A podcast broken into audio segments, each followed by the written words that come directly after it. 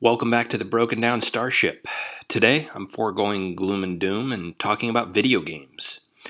Well, actually, I'm talking about games you play on your phone. Have you guys ever heard of clicker games? Sometimes they're called idle games or incremental, but there's some nuance involved with the differences, which I'm not about to get into. For now, we'll call them clicker games. Basically, it's a game where you just click the screen and numbers go up. The goal is to get the number to be as big as possible as quickly as possible. And that's it. Some of these games have a novelty about them, like Cookie Clicker. You click a giant cookie and watch the numbers go up. I've tried these, and some of them are actually fun, but to call them video games is a bit of a stretch to me. I always imagine video games to be like Mario, Halo, Call of Duty, Fortnite, Final Fantasy.